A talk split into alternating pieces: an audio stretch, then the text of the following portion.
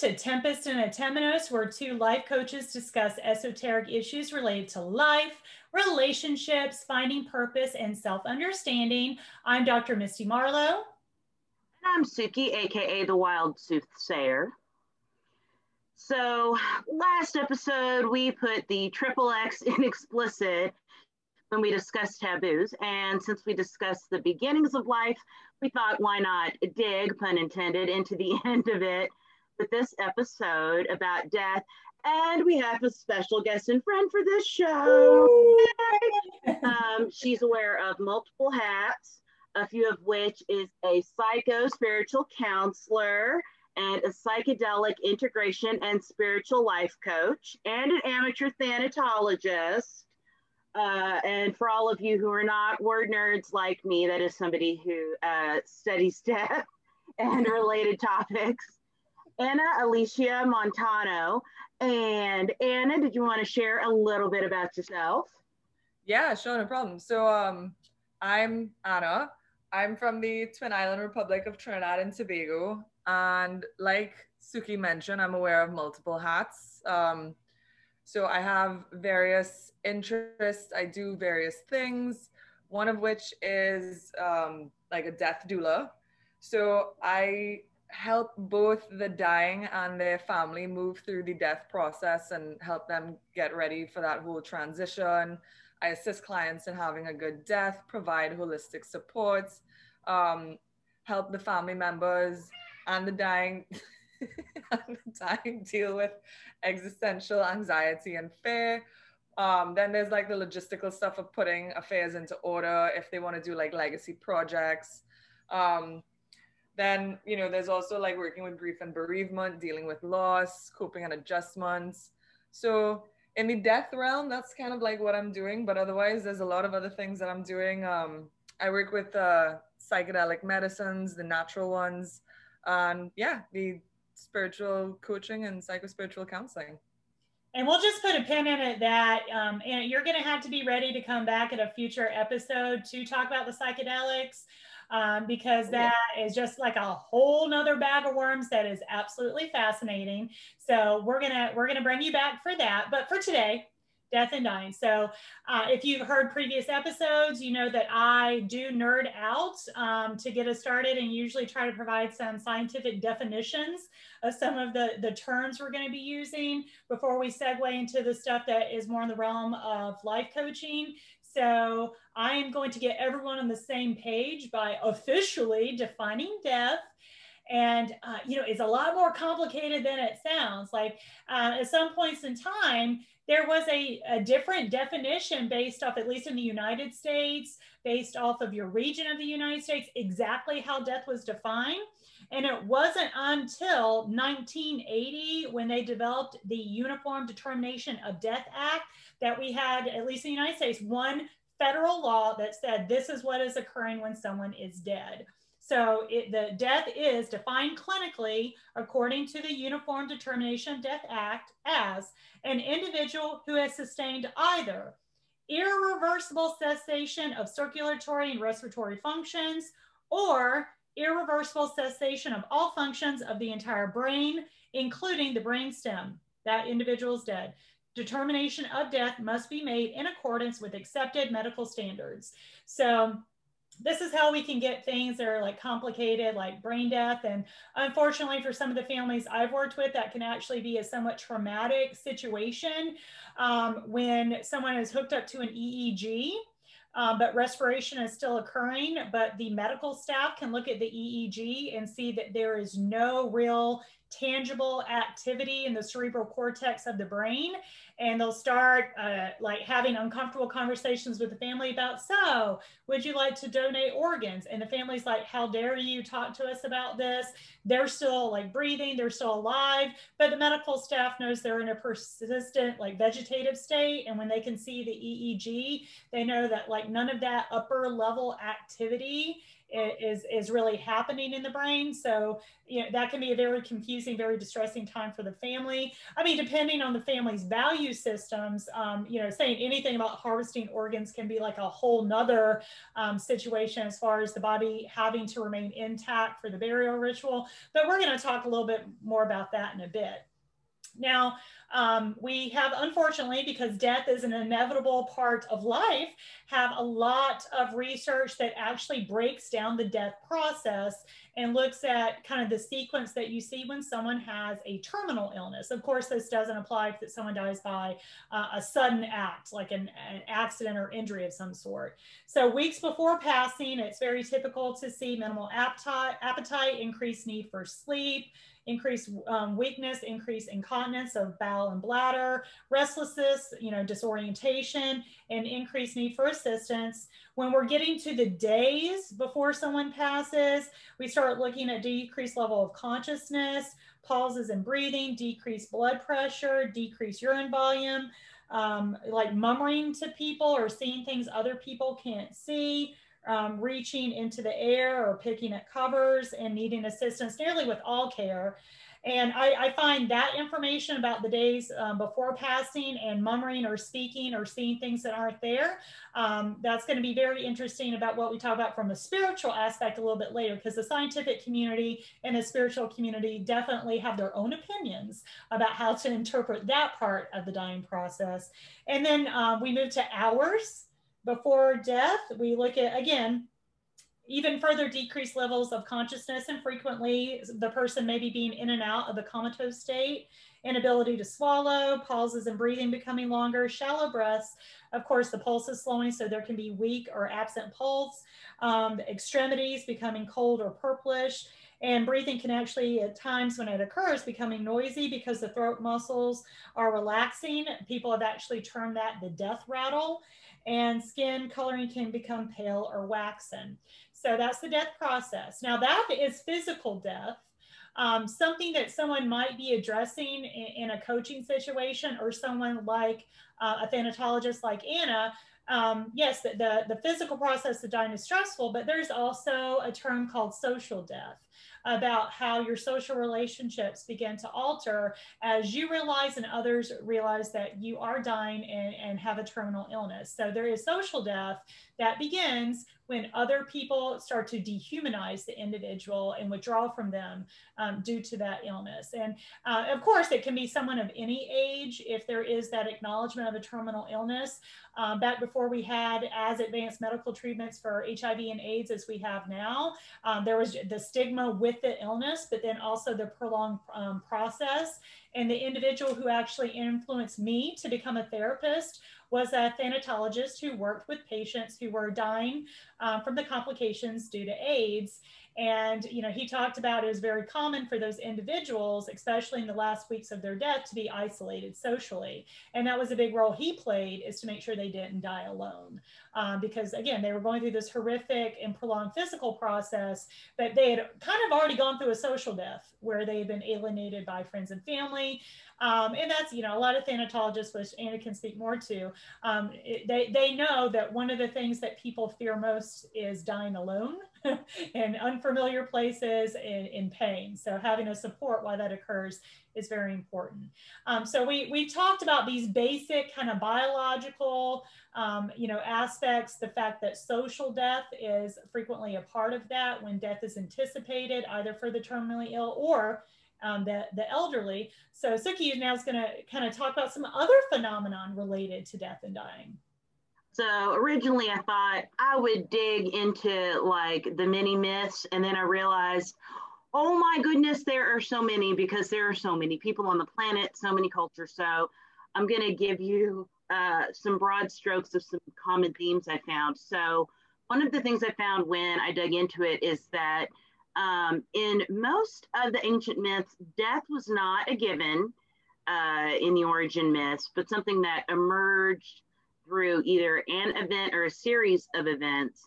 And that um, in most of the myths, what I found is that it, death did not arise as a punishment um, until I saw until I started reading further uh, further into modern history and the arrival of monotheistic um, religions lots of themes of travel. Um, and I kind of uh, felt that that was sort of analogous to death as a process as opposed to a singular event in most cases. Um, uh, usually it involved either travel along a river. The most one, I think most people are familiar with would be the river Styx, but um, I would see different types of river, river or water travel associated uh, with it or using some kind of special road that was associated with travel. So it would be that you left your body, traveled somewhere, and then crossed over to the afterlife. Again, a process associated with that. Um, the myths that I would come across, death was not something to be feared.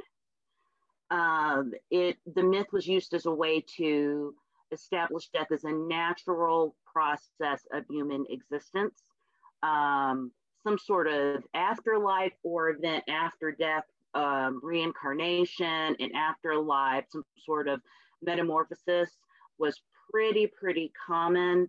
Um, so, um, and I don't know if Anna, there's anything you want to throw in there in your studies that you've run across mytho- mythologically speaking um, about how. Yeah, tell us some of the cultures that had the, the what you think are the coolestness. I want to I want to geek out over that. Um, well, I mean, like, what was coming up to mind when you were talking Suki is like, you know, like they have the Tibetan Book of the Dead and the Egyptian Book of the Dead, you know, which basically comes like this sort of like guideline for those who are dying and then even after they've died. And one thing I remember is that within the Buddhist tradition, um, there's a whole ritual that's involved when the person dies. Um, one of which is that when they die, they still keep the body and they will read certain passages from the Tibetan Book of the Dead that are supposed to help guide these spirits along its path in the afterlife. And there were some other things I think um I can't remember it exactly, but it had to do with like they would put like I think it's ghee or something on on the forehead of the body and stuff like that, and then they would take the body out into the mountains But uh, I guess like their burial practices. And then of course, you know, same thing with the Egyptians. They have the Egyptian Book of the Dead, which as well is sort of like a um uh guidance for those who departed and going along that process. So I find that so interesting because we don't have that in Western society. You know, like there's no sort of like ritualistic container that's held for both the person that's dying when they've died and then their family. I mean, we have like funerals and stuff, but it's very like it's so far removed. It's it's not this like intimate kind of practice. So that was something that was popping up in my head when you were talking. Yeah.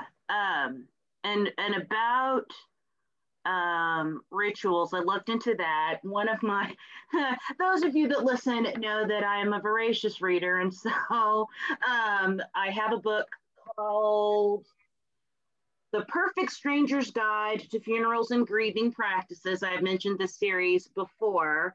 Um, it was edited by a guy named Stuart M. Matlins. And I looked through that just to look for some common themes with regards to uh, modern rituals, it is more geared toward facing the states. But what I did find, while there's some variances, burials tend to happen in three to seven days. Um, I would note that we have found evidence of death rituals. I looked into this. Um, uh, anthropologist. I don't know what an anthologist is. I don't know why I wrote that down in my notes, but uh, an anthropologist have found evidence of people engaging in death rituals going all the back to pre all the way back to prehistoric, and they found prehistoric graves where they found fossilized flat fossilized flowers. Um, one thing that I did find is that not all death rituals are strictly religious. Sometimes they're cultural. Um, and Anna and I, uh, and Anna can talk about this later. There's um, rituals of like covering mirrors. Um, uh, I know that in some of the Celtic religions, you open windows. Um, uh, you definitely want to make sure you find out what to wear. It's noted in the book. Not uh, black is not always appropriate. So if you are attending a funeral with a culture or faith you're unfamiliar with, please ask somebody what you're supposed to wear um, because black is very common in the West. It is not common everywhere. Um, and, and, and as our culture becomes ever varied, you need to make sure you know what to wear. Um, one of the other things um, that you need to keep in mind, you know, I looked through, I think there's like 26 different rituals listed in just this book. Think about how many people there are in just this book. I get 26. There is no such thing as normal. There is no two rituals alike. So like normal's not a thing when it comes to death rituals. Like just just chuck it. so uh, just just strip it from just strike it out of your your vocabulary. Um, so that's one of the things uh, that you need to keep in mind. And even in this book, which is one of the reasons why I love this series, it, it has many a note that says, um, question, is this appropriate? And the note will say, ask somebody. Um, so it's like, you know, I said, you should ask the minister. You should ask the, so that's that's one of the things I've noticed that you know the more reading I did, the more uh, variety and varied I found. And oh my gosh, is it fascinating? And I don't care what anybody says. I know I am like up here in the Midwest. I will figure out a way to have a second line at my funeral. Like I need the horns. I need the ladies with the parasols.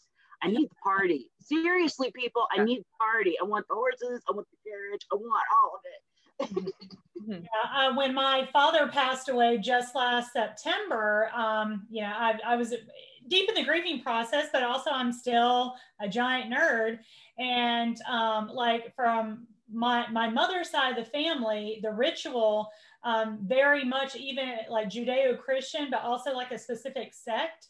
And the body could not be cremated the body had to be buried in a you know uh, a cemetery that had been blessed by a church. And the feet of the individual that was buried had to be oriented to the east um, because that was part of a belief system about like the direction of resurrection. And so you you were not to destroy the body because it was all supposed to facilitate resurrection. I did not earn any bonus points in my mother's book when I said, well, if it's Jesus, it can be ashes. Can't Jesus just put the body back together magically? She's like, you need to shut up right now. Now, I it, she, she was my sense of humor, so she took it as it was warranted.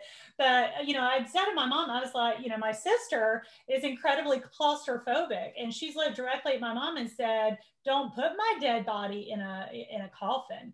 And um, i'm like you do realize you'll be dead and you don't know right?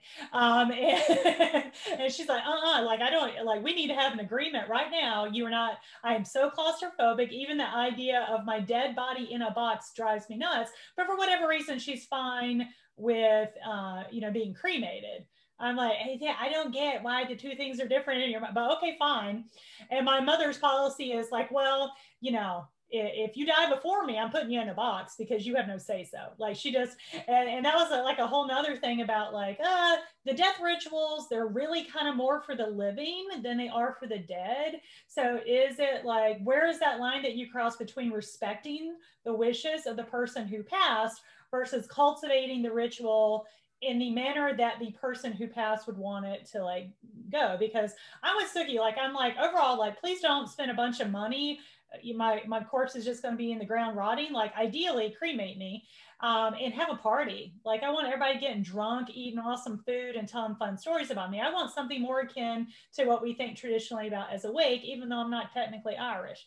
Um, so it's you know it, I, I think about it more along those lines I want to like that song, prop me up next to the jukebox if I die.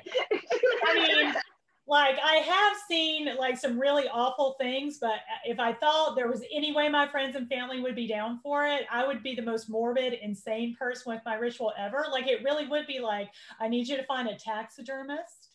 And uh, if you're gonna put me in the box, I really want it to be that somebody at some point during the ceremony starts playing Pop Goes the Weasel and everybody just look into the box and look into the, the coffin and be like, is this seriously happening right now? Like I, like from the beyond, my spirit would be dying laughing of everybody like, is her ass really about to pop out of that box right now? Dun, dun, dun, dun, dun, dun, dun. I would want to just feel the fear and anticipation over the everybody that was there. Um, but now my wife wants a Viking funeral. See, that's, she's yeah. like, you know, and we're near a river, so I mean, I guess we can pull that off. you know, just, but I mean, you know, we better cat. I mean, as morbid as it sounds, we better hope her mom goes first because her mom would like shit a brick if I like, you know, floated her into the river and shot flaming arrows at her. I think it would be hilarious, but you know, that's you know, I, I I'm kind of like if it's not dangerous or illegal, what the hell?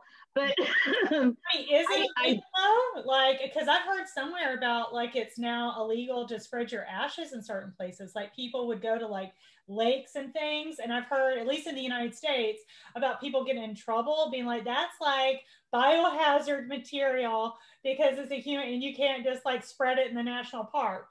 I'm like, mm, like you got to catch me first. Like if I had a friend or a family member that's like, no, you got to go to Yellowstone and spread my ashes, I'd be like, you got to catch me, you know, I'd, even if it was a little bit naughty. So Anna, you were about to say something. What what were you about to say? Yeah, no, no, no. I was just gonna say, like, with respect to Suki's partner, you know, like the whole thing is about to have it, it's about having those conversations, right? So that way you have an understanding of what that person wants, so that way you can honor it. Because then if you don't do that, then when the person dies, then there's this whole like, I guess, conflict that can arise within the family of like, all right, what do we do? Okay, this person thinks we should do that. This one thinks we should do that. This one thinks we should do that. But like, if you have that conversation and the person's like, no, like legit, I want to have a Viking type funeral. Throw the fucking arrows to my. Can I? Sorry, I cursed. yes, all the time. You go right ahead. It's all. all right, cool. Um, yeah, you know, have the flaming arrows and everything. Then you can't really dispute that because if that's what the person wants and they're like dead ass serious about it, then you might as well honor it, right? Because it's what they want. It's not like somebody saying, well, I want to do this for this person. If the person's explicitly said, like, yo, like this is what we're gonna do, this this is how you're gonna dress, you're gonna play this kind of music, well, it's been said, right? Yeah.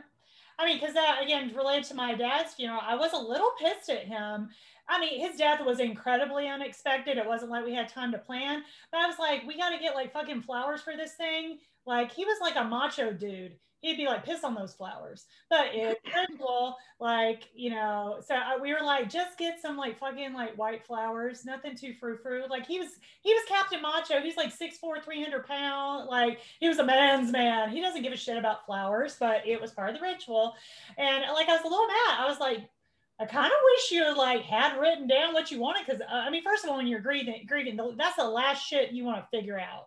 And mm-hmm. also, I, I have my cynicism that really starts showing is that I feel like some of the places, not not where we went, but some of the places are a little predatory, and they know the family is grieving, and they'll be like, well, if you really love them, you would get the mahogany coffin and mm-hmm. really honor that. And so people end up spending like maybe way too much money. Um, you know more than they really should have. Like and you know we could fall back on this like my dad my dad said he wanted to be cremated and my mom literally said well you you you know you better not like die first because i'm burying your ass. I don't believe in cremation so i'm not doing it. Like she just you know told him flat out. Um but he he said the cheapest when i'm dead i don't give a shit. Like i don't care. 1-800 rent a coffin for yeah. my funeral. Um, yeah so for that like i feel like uh, yeah, the, the pods, yes, the, more yeah. pods, yeah, where they, yeah, yeah. yeah, see, I'm like, yeah, let a tree grow out of my ass, and then you yeah, have to, you know. Uh huh. Yeah, I had a client of mine who, again, I don't know why the theme is like claustrophobia that like gets people to think a little bit more about this. I think we should all be thinking about it. It's kind of inevitable. But I had a client that was like, yeah, super claustrophobic, also really creeped out by the idea of embalming. So she started looking in the United States for a place that did natural burials where you just get to essentially throw the corpse in the ground and let it rot. She didn't really think too much about like wanting a tree to kind of grow out, but um, she found a place that was actually at a monastery in a state in the United States. And um, like they, you had to be in a biodegradable pine box. And, but here's the caveat your friends and family had to dig the hole um, six feet deep. So she did like went ahead and got everything planned. They said that she could be wrapped in like her grandmother's quilts because the quilt cloth, the cotton is biodegradable. And she started having to like go to her friends and family and be like, so this is my wish that I have a natural burial. And uh, everybody go dig them a hole. Like, and they're all like, fuck, really? Like, we're going to have to be like crying and also like digging a fucking hole in the ground. She's like, yeah, that's what I want. They're like, shit, okay, fine. Now, My sister It could and I, therapeutic. yeah, it's like, yeah, you're like energy, like getting the emotion out by doing some Yeah. exercise at the same time. My sister and I love jewelry. So I've said it only half jokingly. I'm like, not only are you going to have to cremate my ass, you're going to send my fucking ashes off, get me made into a diamond, put it on a pendant on a necklace, and wear my shit to every family event. And so I will, I, I am seriously considering doing that for her to be like, ah, shit, I got to get Misty out. It's Thanksgiving. it's like, that's right. You wear me to Thanksgiving dinner. You wear it. Um, but, yeah, So you she, can have yourself embedded in like a crunk cup so that like Oh. yeah, like a full blown pimp glass to be like, it sparkles, pass it around and say some good things about Misty. Like, I would love that shit. Uh, yes, yes. Um, uh, these are, I'm going to have to write these down. Like, these are going to have to be documented in my will. And, uh, I'll, I'll have to maybe make something sneaky contingent, like set aside like a good chunk of change and be like, it is only after you do what I say that you get money. Like that's how you get people to really do what you want them to do after death. It's to be like, uh, you want you want some money, then you do what I want you to do with my dead body and have some of these ceremonies. So, um, so yeah, we're getting. I'm getting like good ideas. I didn't anticipate I was going to have good ideas for things to put in my will, but this is good stuff. I like it. I like it. So, I had um, actually considered before becoming a life coach making that like a career, not so much being the actual uh, in the doula phase, but just being like, all right, you know, you're over 40, you need to sit down and like plan all this stuff out. The reason being, like, I am the person in my house who knows where the bills are and knows where the list of passwords are and just being like, and I even started to draft like a, you know, um, you know, in case you kick the bucket book, um, because believe it or not, if it happens suddenly, like that is incre- that is a high stress time. And Yeah. I, and I remember thinking like, oh my gosh, if something happened to my parents, I would be like screwed. And then I thought, oh my gosh, if something happened to me, my wife would be in so much trouble. Because even now, if I ask her to like, can you go check the bank balance? The first question is, yeah, where are the passwords? Okay, look, the passwords are the same place they have been for the first 23 years of marriage, woman. So it's like, and the truth is, like, you know, when my grandmother was passing, she had kidney failure. And, uh, you know, one of the things I loved about my father is that he had had this conversation with her and she did not want to be prolonged. And I remember him talking to the doctor, and he said, "Listen, if we try two rounds of dialysis, are you going to be able to stop, or is that going to be too hard?" And because he'd had the conversation with her, he goes, "No, if we do two rounds, it doesn't work. We can stop." Right. And not having those conversations can be an incredible strain on um, everybody left behind. And as uh, yeah, I had. I, I've tried a lot of stuff. So, as a former life insurance instructor told me, you also got to worry about that long lost cousin who flies in at the last minute and says, "Don't unplug my aunt," um, you know, and you haven't seen them for 15 years. And when you don't have these things discussed, and unfortunately these days on paper somewhere, um, it can create a lot of strain. Uh, you know, and you know, it really is having these conversations, writing this stuff down is really a gift you can give um, the people who are going to be tending to these things after you're gone. Um, let's see. cool. Yeah, Anna's got like the document she's holding up in the camera. For Yeah. is, is that officially a living will document? yeah it's basically like um orders for you know like do not like when to resuscitate when not to resuscitate and like different conditions of like what could like, okay so like let's say you get into like a serious car accident and forgive my language but you're a vegetable right? Like your your brain has basically gone offline. You're breathing via um, this whole mechanism. It's like all right well what do you do in these situations right? Your family now naturally humans are going to be like wanting to pray for or hoping for a miracle. And everybody thinks that they're the ones with something's going to happen right? And there's you know nothing wrong with that. But at the same time it's like there needs to be like a realistic conversation beforehand where like if something were to happen what what does the family do? Because again, like say this is, you know, a family of like a mother, father, a daughter, and a son, and something happens to the son, you know, there could be a lot of conflict between the mother and the father and the daughter between, you know, what do they do? Because they're going to be hoping for that miracle, something's going to change, you know, yada, yada, yada.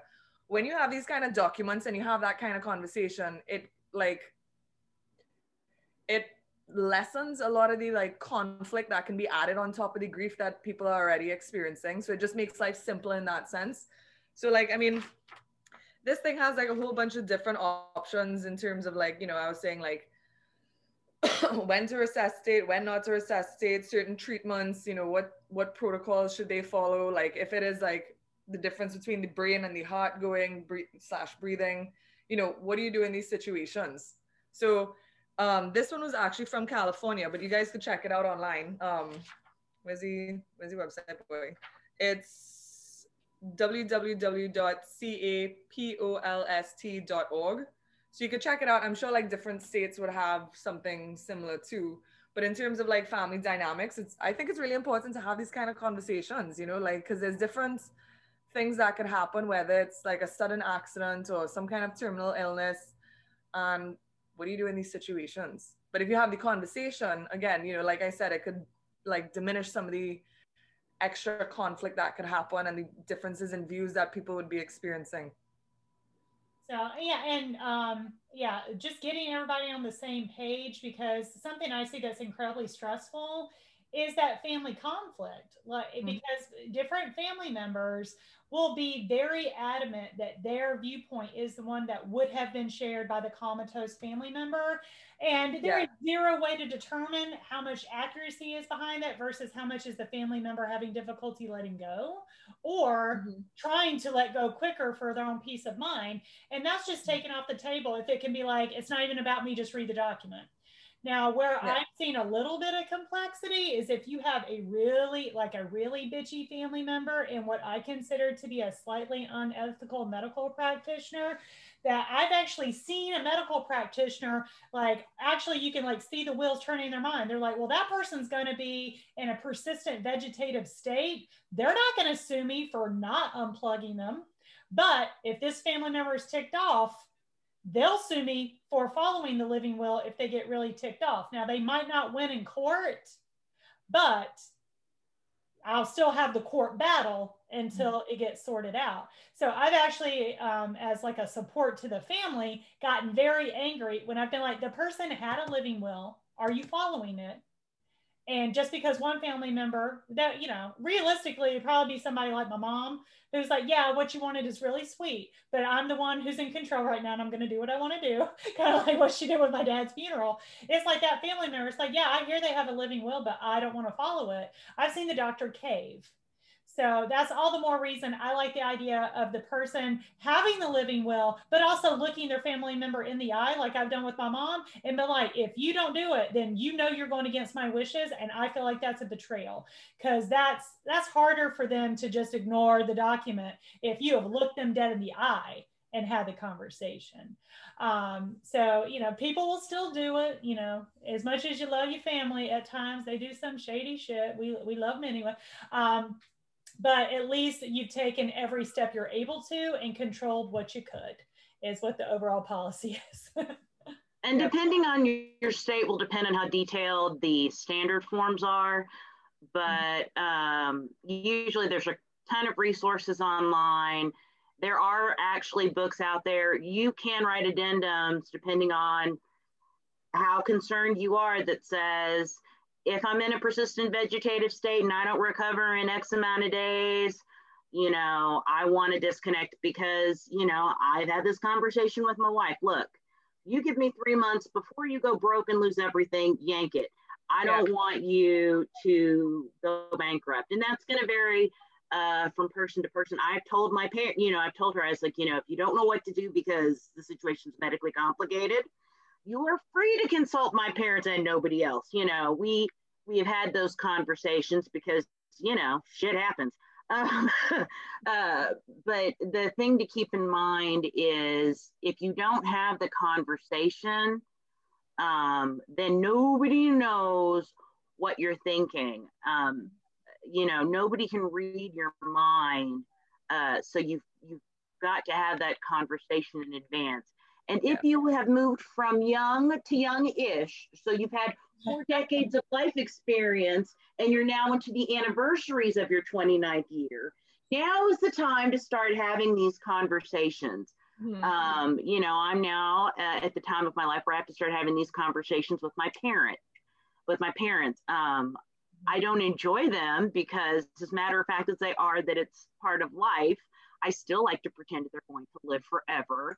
Yeah. Um, because they're awesome, but that's you know, unfortunately, not how things work. So, you know, the thing to keep in mind is that what you're doing is uh, giving them the gift of peace of mind for when these things come up, should they come up, um, and getting it out of the way. Because let's face it, when these things happen and your emotions are roiling, yeah. it is really hard to get that prefrontal, prefrontal cortex and executive thinking mm-hmm. uh, kicking in. So, you know, let's not burden people uh, with all of that excess effort when they're, you know, um, trying to work through a grieving process. It's, yeah, you sure. know, let's let's let's try to take the lift the burden if we can. now, while we're while we're on this topic, I have like a little um juicy question for us to kind of ponder on. Um, so like what do we what do we make of consciousness? Like what determines a person being alive right? Is it is it like the brain activity or is it like the heart slash the breath?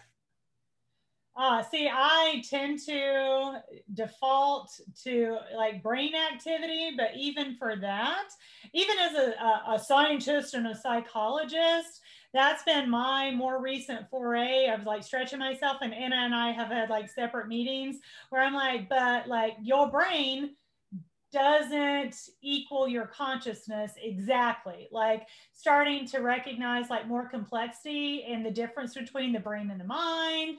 And then that's where mm-hmm. like talk about a whole nother podcast about like spirituality for those like mm-hmm. is there a soul that continues and does an aspect mm. of your consciousness continue after the physical brain shuts down and stops working?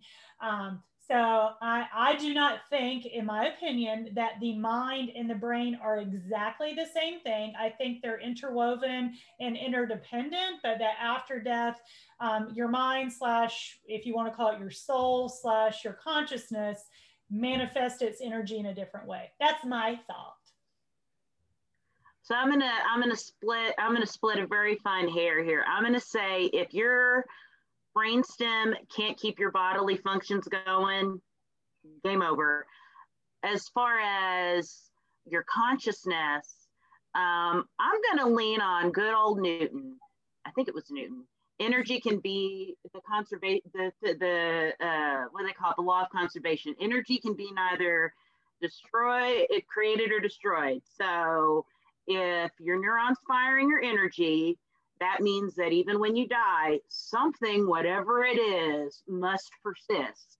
Mm-hmm. So um, wherever it goes, I don't know. But as far as, you know, if my brain stem can't keep my body functioning without the assistant, without outside assistance, you know what? Just, you know, play on Macduff. Let, you know, let, let me go. I'll be fine. I'm assuming wherever I wherever I am or wherever I'm not, um, and and and get on with your life. As for the rest of it, oh, what a delicious topic that needs a whole other separate conversation that is going to be yeah, I'm sure the complexity of a response that you can have would astound us since this is like such a big chunk of what you do. But like if like when a client in coaching kind of asks you what you believe, what is your kind of go-to elevator pitch from where you're coming from as a psycho spiritual counselor as far as what you think like after death? Like do you have like a brief what you tell them kind of statement or boy huh I don't. You're like, oh, gracious, yeah. Yeah, I don't. Know, I don't know how to explain that one. You know, like, cause um, you know, res- respect for everybody to each their own. Everyone has like different perspectives and stuff like that. Like, what exactly happens to us? I don't know. I think I have like somewhat of a you know, an elaborate mm, I don't know, paradigm that I think about. I'm not really, I don't know how to describe it, but I mean, what about, okay, so what might be interesting is like picking the person's brain about like near death experiences and out of body experiences, you know, because like, I don't know if you guys have read any material about that, but it's very, very similar across the board. Like people who have like out of body experiences tend to be extremely similar. And, you know, that overlaps with near death experiences as well. So in that context, it's like, all right, well, what, what's happening there? Because then it's it's sort of, at least for me, you know, like personally speaking, I find it alludes to okay, like there is a consciousness, so whatever you want to refer to it as, that exists.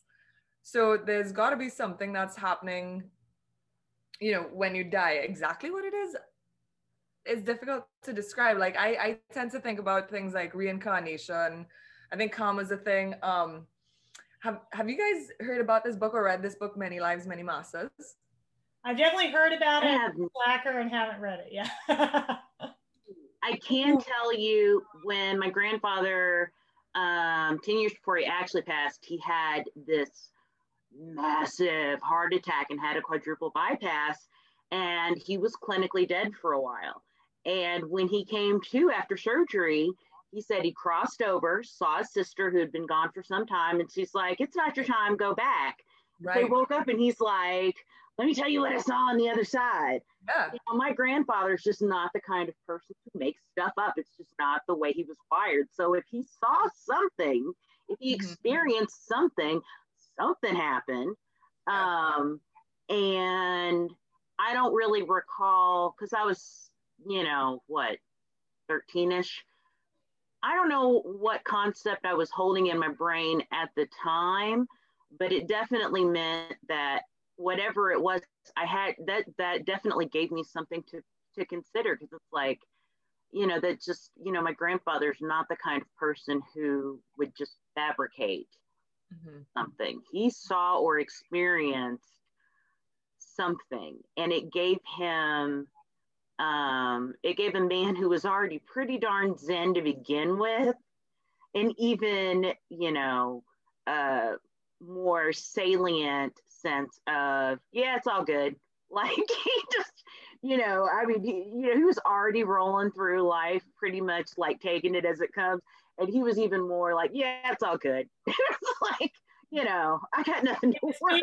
That, um, kind of like what Anna was talking about, like earlier on in when I was talking about like the stages of dying and how like weeks before death versus like hours before death versus immediately before death. I, you know, mentioned earlier in this podcast, I was like, ooh, and they say like it's this phenomenon where they'll see people kind of like mumbling to themselves or hallucinating and seeing things. Mm-hmm like some of the stuff that I, have like read and listened to is like, yeah, like some people say your brain is just doing really bizarre electrical activity because it knows it's dying, it's trying to ease your transition and decrease your stress. But then other people are like, no, like completely analytical people whose brains wouldn't make up that kind of shit are over there being like, oh, I saw the other side and it's beautiful. See y'all there one day. Or are seeing like family members. And that is like so common for mm-hmm. people mm-hmm. that do, um, that don't die suddenly that do have that kind of progression of their illness.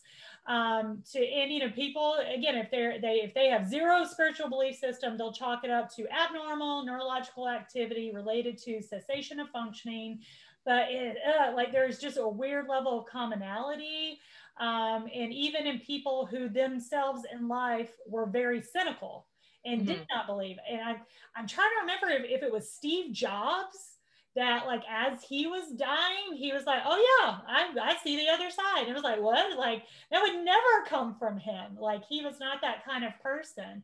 Um, so right. actually, there's like several very famous people that were not super spiritual in their lives, would not kind of it, it wouldn't be a manifestation of their existing belief system reported seeing something on the other side.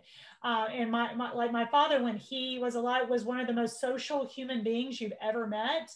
Like he would befriend everybody. Like still had lunch once a month for with people he went to elementary school with. And so we'd always joked, it's like when you die, you're gonna like you're gonna be talking everybody up. Like it's gonna be like that you meet and talk like eight million people. It's gonna be like, yeah, you've been dead for a while, I've missed you. Let's go hang out. Like that was gonna be his way, and it was the weirdest thing ever. When he died, he had a giant smile on his face. And I was like, he's hanging out with everybody. Uh, and he's like, so like for him, like not distressed, it was just like, ah, like, because, you know, speaking of death wishes, he had clearly said, I do not want a prolonged illness. I do not want to have any dementia because he valued his mental capacity so much.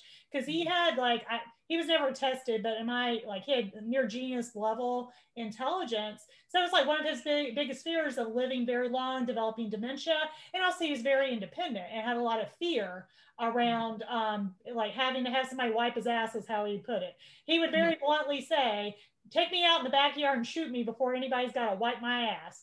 Um, so like he got to go out on his own terms. And then if you believe that on the other side, he also just transitioned to a state where people that he lost in his life that he valued, like his father, like his mother, friends, extended family, he was reuniting. So um, yeah, it takes away some of that negativity in the transition as well. Right. What I was gonna say is like in terms of like these deathbed visions, you know, like, you know, some people chalk it up to like, oh, the brain is doing this and that and it's having hallucinations, but there is a marked difference between them, right? Mm. When people have these deathbed visions and it's like, you know, they're seeing loved ones or they're seeing the afterlife or whatever, it tends to be like considered more of a mystical experience and it provides a lot of like peace, reduction in anxiety. It's very comforting. The visions that they have are very meaningful to them. Whereas Hallucinations, on the other hand, tend to be more associated with like frightening states, more anxiety, not having any significance or relevance. So, and then they also cause a lot more confusion. So, I mean, even like holding that, you know, there's got to be something to what people experience. And, you know, like what you guys were saying about with respects to, you know, your loved ones seeing like previous loved ones who have like crossed over, that is something that's so common across the literature when people are having these deathbed um, visions. So, in a sense, it's like, you know, we have science and I'm all for science and everything like that, but I'm also for the mystical and spiritual side as well. And I do think that there are some things that science can't quite measure or test. And it might, I'm not saying like it's a fault of science, but perhaps we don't know the ways in which to go about using science to measure these things, test these things, or whatever. But you still have the like verbal data from people who have experienced this. And like, even so, like within that data, you have like the marked difference between it being something being more comforting as opposed to like confusing and frightening. So even like, you know, like I said, with that alone, it's it's really alluding to all right, okay, there's something else going on in this like dying process that people experience. And my mom, um, a good like about 10 years ago, we almost lost her. There was like a whole fiasco thing that went on. And they had to do emergency surgery, and she had an out of body experience. And you know, she said she saw herself on the table. She heard the music that they were playing, was able to tell the doctors about it, and they were all like, you know, what the fuck? But again, you know, she said she said apparently there were people around her being like, yeah, nah, this you, you gotta go back. Like you have shit you still need to finish off. So you know, she's back and she's still here. But same thing you know like what what's going on there? Whether it is that like it is your time to go and you have like these loved ones who are like there and waiting for you and they're like yeah come let's let's let's do this. Let's have the grand voyage you know? Or if it's like hi but yeah you got to go back you know? There's something to that too. Yeah i love that phrase by the way the grand voyage. I'm stealing that. I get I like it. I, I have to say, just from a coaching perspective, that you know, one of the questions I have to ask is whatever your perspective is about um, death and what comes after it or how it should be handled. Um, one of the questions I would always have to ask a client is Do you actually care um, what anybody else thinks, be they on the science side or somebody from a different faith or cultural tradition? Yeah. Um, we've talked about this in previous episodes about not shooting all over yourself. Um, that women in particular are notorious for shooting all over themselves. And that's one of the things that I always have to ask is that if it brings you comfort, do you actually care what the judgment is? And uh, one of my favorite philosophical thought experiences is okay, you know, imagine that you are studying the planet and you're looking down on it okay, but how are you going to see what's behind you if you can't turn around and look? You're always sort of never going to, you know, it's like you're studying an aquarium, but you can't see if you're in an aquarium because you're, if you're in an aquarium, you know, um, kind of like a fish can't study the water that it's in. And that's sort of the limitations of science. We can never really study the fishbowl that we're in because we're always in another fishbowl. And so science is always going to have its limitations. And if we take that into account, then the question I always have to ask a client is, okay, so if you don't have all the answers, can you live with that? And, you know, do you really care if somebody else thinks your beliefs about death, the afterlife, whether they, whether you believe that there is nothing or there's something, do you care? You know, if it brings you comfort, if it brings you peace, do you really care? Or are you shooting all over yourself? And that's um, something that you should get and i'll, I'll interject like the last um, kind of section of what we're going to do today related to death you almost can't talk about death unless you talk about the grieving process is to, to be very clear whether um, like if um, like you can begin the grieving process early prior to death if someone is diagnosed with a terminal illness. Like that is a phenomenon of like, you know, if you get a cancer diagnosis and you know you have six months to live, you get the unfortunate task of actually watching your family begin to grieve around you before you're actually dead. And you get to almost grieve the loss of your own life before you're actually dead. So for, um, you know, for life coaching, or therapy. A therapist can help you grieve as the person who is like losing your life because you're aware that you have the terminal illness. Um, or you know for the the family of the person who's dying or you know life coaching or therapy can help the person who was shocked by the sudden death of someone they love passing away through the grieving process. But if it's in your mind, is this something that I go to a therapist for, or is this something that I can go to a life coach for? We've mentioned this in previous episodes. It's really how severely your functioning is being impacted. Because anytime you think about going to a therapist, what was a good litmus test for me is thinking about medical necessity. So and medical necessity is usually determined, unfortunately, because of insurance in the United States, by your level of impairment.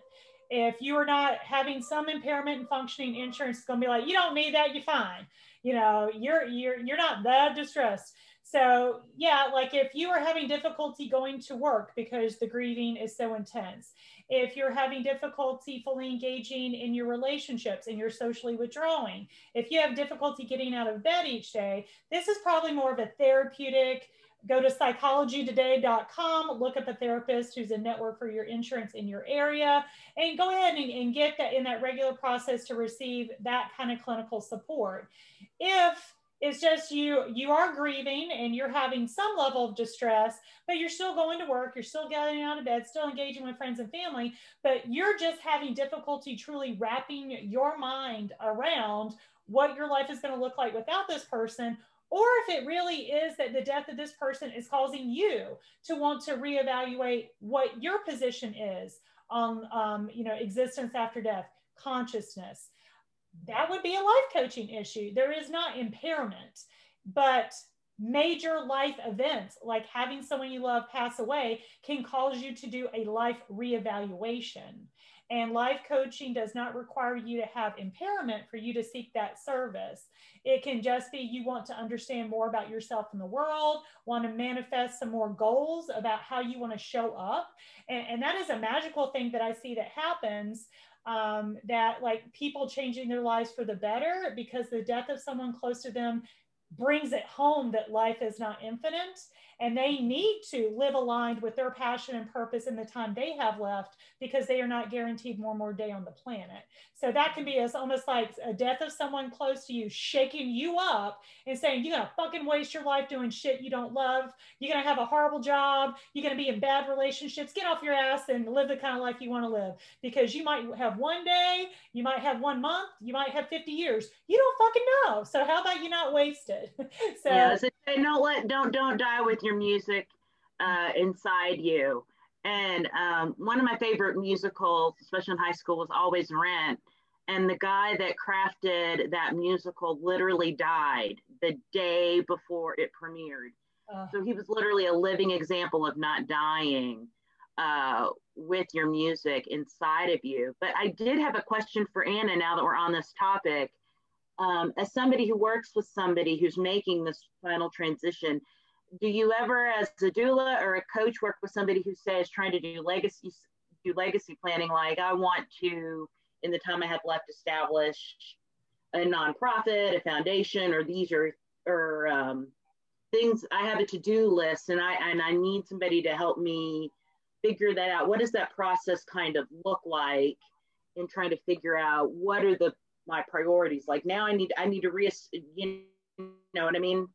Kind of. Yeah. Um, yeah. Um. I mean, like. I think it needs to be like a family effort um, because again, it's nice for them to do something together and remember that process and what they were creating together. In other like uh, doing a scrapbook kind of thing.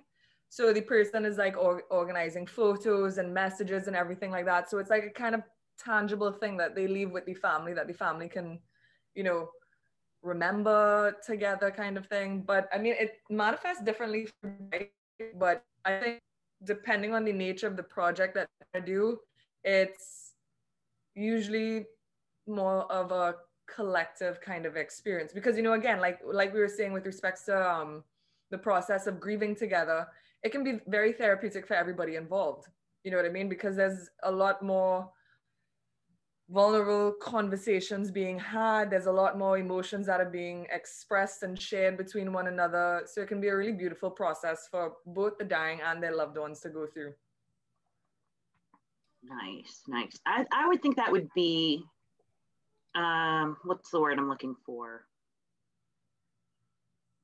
Mm, well, uh, something beyond helpful, but just, you know, just to have somebody that's like a guide to sort of say, okay, you've got whatever they estimate your time is going to be, and now in you, we know this is a priority. Let's, um, the term we often use is chunking, but just to sort of let's break this down into steps so that we know when the time comes, you've kind of got the, the peace of mind that you've accomplished those top of mind priorities mm-hmm. um, and left behind whatever gift you want for the people you care most about, whether it's, you know, um, giving, you know, funding the local donkey rescue or, you know, um, making sure. that's my thing. I'm going to fund the local donkey rescue.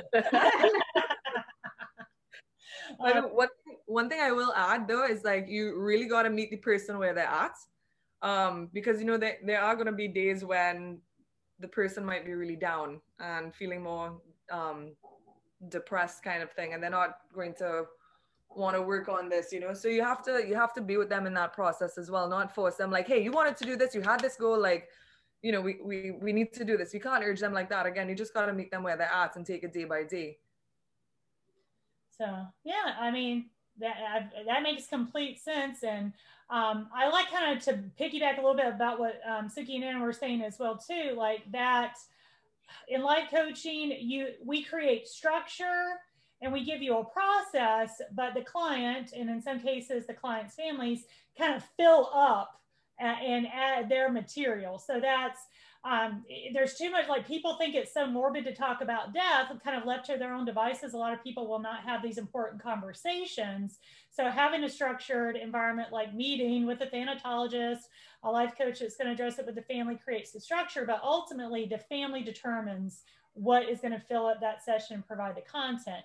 But something that that can kind of be like dangerous from a cultural perspective um, are that we do tend to operate with incorrect myths about what it looks like to have healthy grieving or what people are supposed to do. And I, I very clearly say unhealthy because it can cause these negative interactions between family members, between mm-hmm. uh, you know neighbors, and like where this thought process started for me is that my grandmother had had a very long poor illness.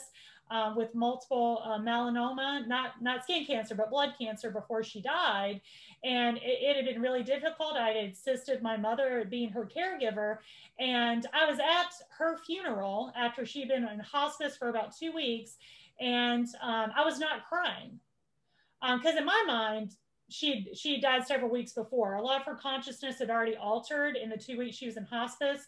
We didn't have conversations like we had before. So like two weeks prior, I'd kind of had done a lot of my work, and it had been a seven year grieving process even prior to that. And I'm at the the casket for the viewing. My cousin walks up to me and says, "You're not crying. You must have not loved her very much." Um, and my cousin's not the nicest wow. anyway, uh, but that's the kind of thing. Like, there's a myth that if you truly cared about the person, you're going to be bawling your eyes out um, at the funeral. And so, on that note, I'm going to go through uh, many of the myths that need to be dispelled. So, and Suki is going to tell you actively how to not misstep when you interact with people because you have these myths in your mind.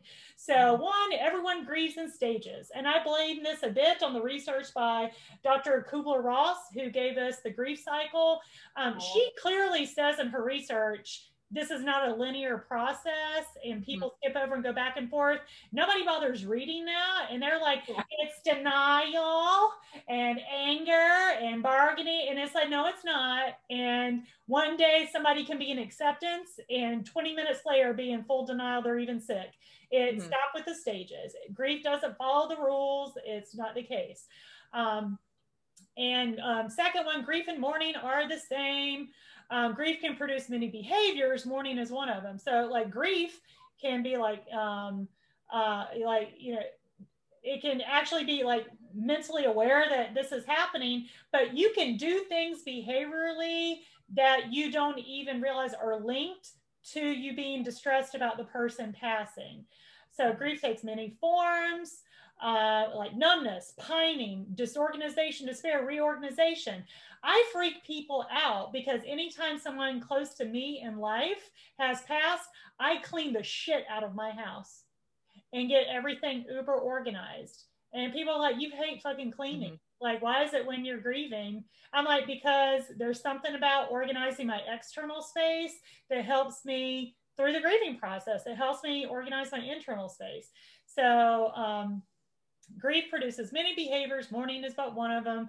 Mourning is how the person goes through the grief process, but grief can have like all these different elements that are associated with any major loss. Um, next, women grieve more than men.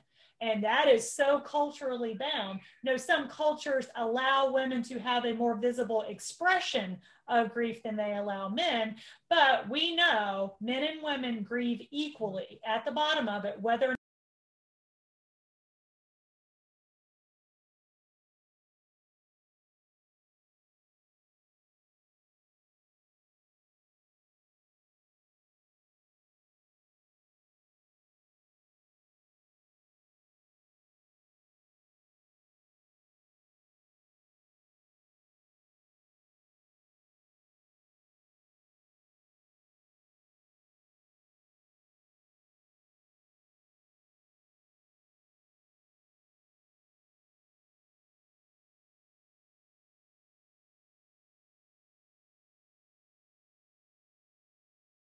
you're not crying, you're not really grieving. That's the one that gets to me. I'm not a big crier. Shock tends to make me cry more than grief. And I feel like I'm frequently judged that I'm not truly grieving if I'm not crying. And I think that's bullshit. Um, myth number five ignoring your pain will help it go away. Oh no. Ooh. I see as a coach and a therapist, what happens when you try to ignore it is it just bites you in the ass when you least yeah. expect it. It'll just be like, hi, it's a Thursday and I'm walking through Target and I fell apart for no reason. It's just a, if you don't give an emotion a space to exist, mm-hmm. it'll find a way to creep out and you have less control over when that happens. That again, that's part of what's so nice about um, therapy if you need it or life coaching if you're at the place for that is it creates mm-hmm. that container where it's like let's honor this emotional state and and give it a voice let it you know figure out exactly what goals you want to have around what you want to do with this powerful emotion. The emotion tends to be less sneaky that way. Yeah. um, myth number six the first year is the hardest. Some people are still kind of numb for an entire year after it happened. Again like exactly when it's most intense for you versus when it's numb it's so it's so variable and manifests very uniquely for each person. Myth seven, grief gets better over time. Like people, time heals all wounds. Um, for some people, it, it, does dissipate over time, but there are plenty of people that the pain stays pretty constant. And I just tell them there's like a part of your heart that's kind of carved out that gets reserved to grieving for that person. Now, I believe the human heart is so amazing that it can create room for other experiences and other things. Um, but again, like that's that's from individual to individual. Grief does not follow a timeline.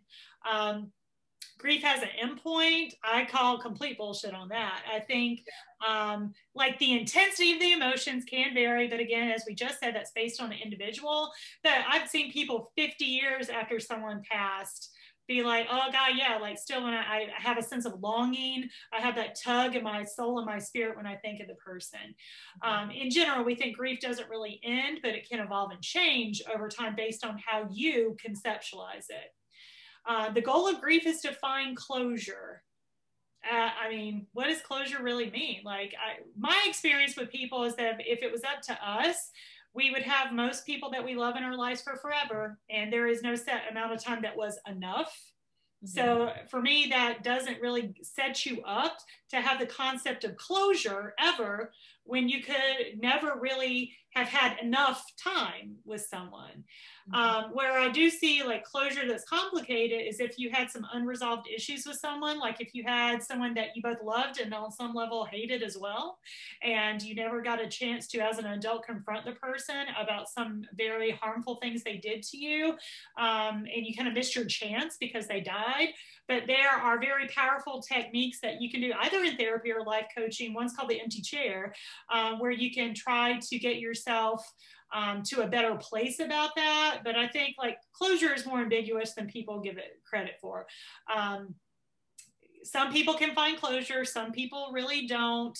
It is not the key. And like this idea of closing the book on grief, not really always realistic. Um, myth number 10 that pisses, this one pisses me off. People struggling with grief just need to get over it. I've been in way too many sessions with families where one family member has looked at the other family member and said, it's been two years. Aren't you over it already? I'm like, I'm gonna like, I'm gonna punch you in the throat from a, over here on my couch saying stuff like that to your family member. Uh, so I had somebody tell me that before. Oh, oh my goodness.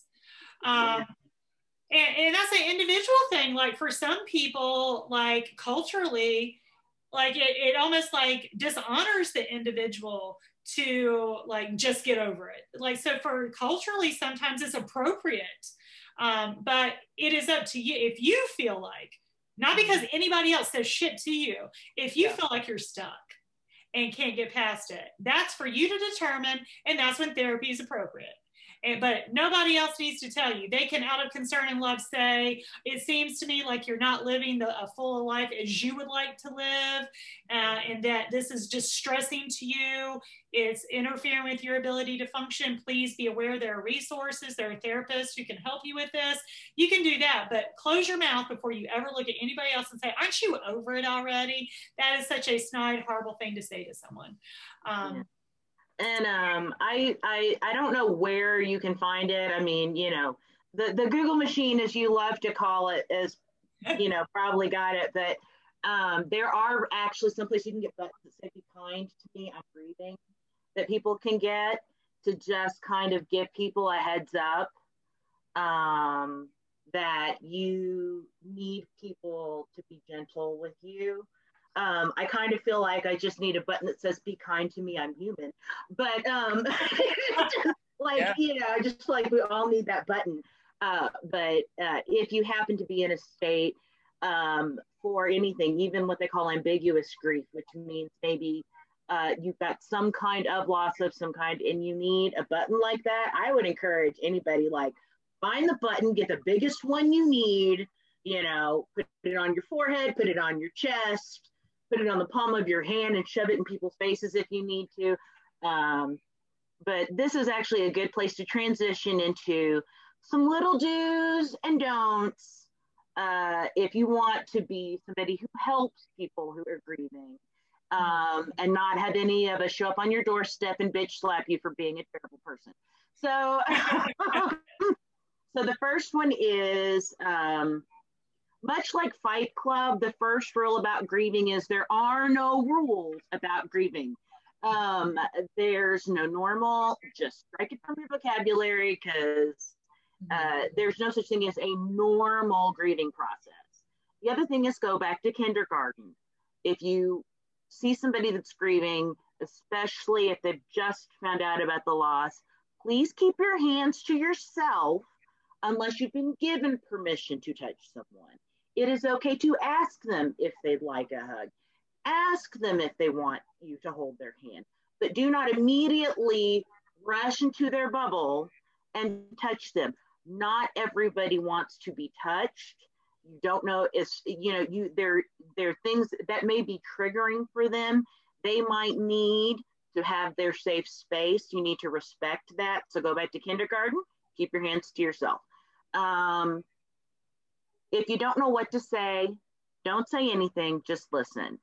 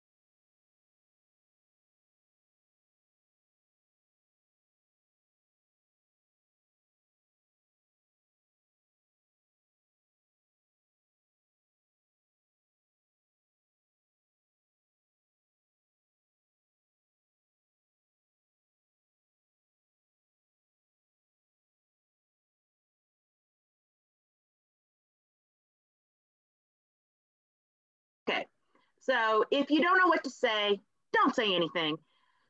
It, people will often verbalize their thoughts out loud. So if somebody is saying to themselves, they don't know what to tell the kids, they don't know what to tell the kids, they don't actually want you to answer that question. They just want you just need to be present and listen. There's a human impulse to answer, to fix, resist that impulse.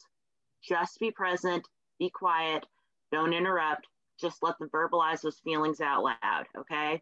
The other one is, like we said before, put the stopwatch down. This process is going to take as long as it takes. Mm-hmm. Okay. It varies for everybody. So stop looking at the clock. Um, the other thing is, is sometimes you need to just offer what you can and then follow through. Keep your word. So if you say, hey, how about I just bring over dinner tomorrow? Offer that and then actually bring over dinner tomorrow. Sometimes, but not always, people may be too overwhelmed to answer the question, What can I do for you? Mm-hmm. You know, there's too many emotions. Um, that executive function, like we mentioned, just it's it's just not functioning. So sometimes it's okay to just offer what you can um, and if it's not what they need usually people that usually the brain will kick in and say no that's not what i need and they can either correct you or say no thank you. But it's okay to offer but you have to follow through if you're going to do that. Um, if it's not dangerous or illegal just go with it. If your friend who's been a, a lifelong atheist suddenly wants to go to church and light a novena, novena candle don't look at them weird. Don't ask them what's wrong with them just go with them they're they're processing their grief the way they need to. Just go with it. Okay? You know it, it, this is this is just how things are. People are going to work through it however they want to work through it. And um, this is the big one. Okay? There's no asshole pass on this. I'm telling you this right now. There is no right way to grieve. Okay? And what worked for you mm-hmm. maybe a terrible idea for somebody else. And I've seen people do this, it is terrible. Do not tell somebody else how to process their grief. Do not tell somebody else how to get through this. Mm-hmm. Okay. Yes. Maybe looking through the scrapbooks worked for you. Mm-hmm. Putting those pictures away might be better for somebody else. Mm-hmm. Don't tell somebody that the right way to to process, the right way to heal that's a terrible idea. If somebody is struggling, there are professionals trained to help. Mm-hmm. And the best thing you can do is hand them a phone number. Okay. that's the that's the big takeaway. There's no right way for anybody to get through this process, but their own way. And the best you do to help somebody is to be empathetic. is this like uh, there's something I'd just like to add to that, right? Because um, when it comes to grieving, like it's not the person that's grieving, like they're going through it, right? But the the circle around them can get very awkward with how to respond to that person's grief. And I found, um, again, in some situations, like you just got to check in you, and, you know, be transparent. You could be like, look, I don't know how to maneuver this territory with you. If there's anything that you need from me, please let me know. And sometimes, again, like it's different for everybody, but just like a simple check in and saying, like, I don't know what to do, but if there's anything I can do or if there's anything that you need, let me know. And usually people will be very much like, yeah, cool, I need this from you, or like, cool, thanks, you know? So just a simple check in to just to ask that person what they might need. But like Suki said, you know, sometimes people can't really verbalize their thoughts, but the fact that you can check in with them is letting them know, like, hey, I'm here for you. I can show up for you in whatever way you need, kind of thing. So I have heard so many people lose their shit if somebody came up to them and said, Well, you'll get over it soon. Time heals all wounds. God has a plan. Everything happens for a reason. Like that's the kind of stuff that gets somebody's ass handed to them. I have never yeah. heard of somebody um, getting mad um, at someone else if they said, This is a really shitty situation and I don't really know the best way to help you, but just let me know what you need. Like right. I haven't seen anybody get pissed off about that. Um, so, so just be advised. But um, as we're nearing the end here to this episode of the podcast, if you realize you might benefit um, if it's, again, if it's therapeutic services, if you have some grief that is really interfering with your ability to function, you can always find services through www.psychologytoday.com. Um, you can actually probably specifically search for someone who addresses grief and find therapists in your local area. If you do a search by zip code, if you're not currently experiencing, um, you know, issues with functioning, if it's not quite at the point where your grief process um, needs, uh, has medical necessity for treatment, or even if you're not really necessarily grieving, like maybe this talk has caused you to really think about and want to explore your beliefs about death and dying, what you want for your death and dying process, maybe even just want to explore how you conceptualize consciousness and set some goals in your life around those things, then you may reach out to a life coach. And either myself, Anna, or Suki would be happy to assist you. Um, my contact information, you can go through my website, www.mistymarlowe.com. That's Misty Marlow with an E or you can directly send me an email at email at mistymarlowe.com. And now I'll let Suki and Anna tell you how you can get in contact with them if you would like their life coaching services. Why don't we start with Anna since you're in the middle of my screen? uh, I could be reached at www.journeyswithanna.com. And contrary to popular belief, it's Anna with one N and not two. you could you could contact me through there or you can email me at journeyswithanna at gmail.com and again that's anna with one n. And you can reach me at wyld essentia that's w y l d e s s e n t i a dot com or introductions at wyldessentia.com so, Lee, if you want me to, I'll um, put in the notes for this episode in the episode description um, your contact information to make sure that nobody gets too messed up by the spelling because I know that is easy to do. So uh, I'll make sure I do that. And anybody listening, if you didn't have time to grab that pen and piece of paper, please do reference the episode notes and you should be able to find out how to contact any of us. But bottom line is, if you need some life coaching services, reach out and get them. And Suki, take us out. And before we go, I just want to say thank you for being our special yes, guest. Anna. Yeah, yeah, you're and oh, this is Suki, and like my grandmother always used to say, if you can't be good, be good at it. We'll see you next time, guys.